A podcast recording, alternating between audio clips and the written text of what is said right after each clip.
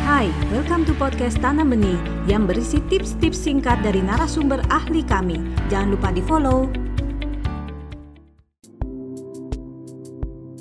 Pendiam itu kita bisa lihat ada beberapa faktor yang menyebabkan anak itu diam. Misalnya, apakah dia jarang diajak berbicara? Kalau misalnya anak jarang diajak berbicara, tentunya dia juga tidak akan berbicara.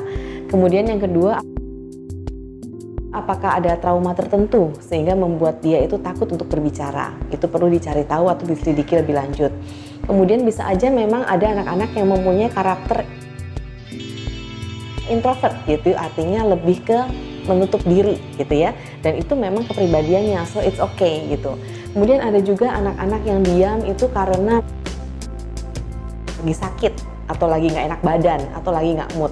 Jadi banyak sekali alasan kenapa anak-anak itu dikatakan pendiam, tapi tidak bisa dikatakan autis. Itu dua hal yang berbeda. Anda baru saja mendengarkan tips dari Tanam Benih Foundation. Mari bersama-sama kita terus belajar untuk menjadi orang tua yang lebih baik demi generasi yang lebih baik. Jangan lupa follow podcast kami.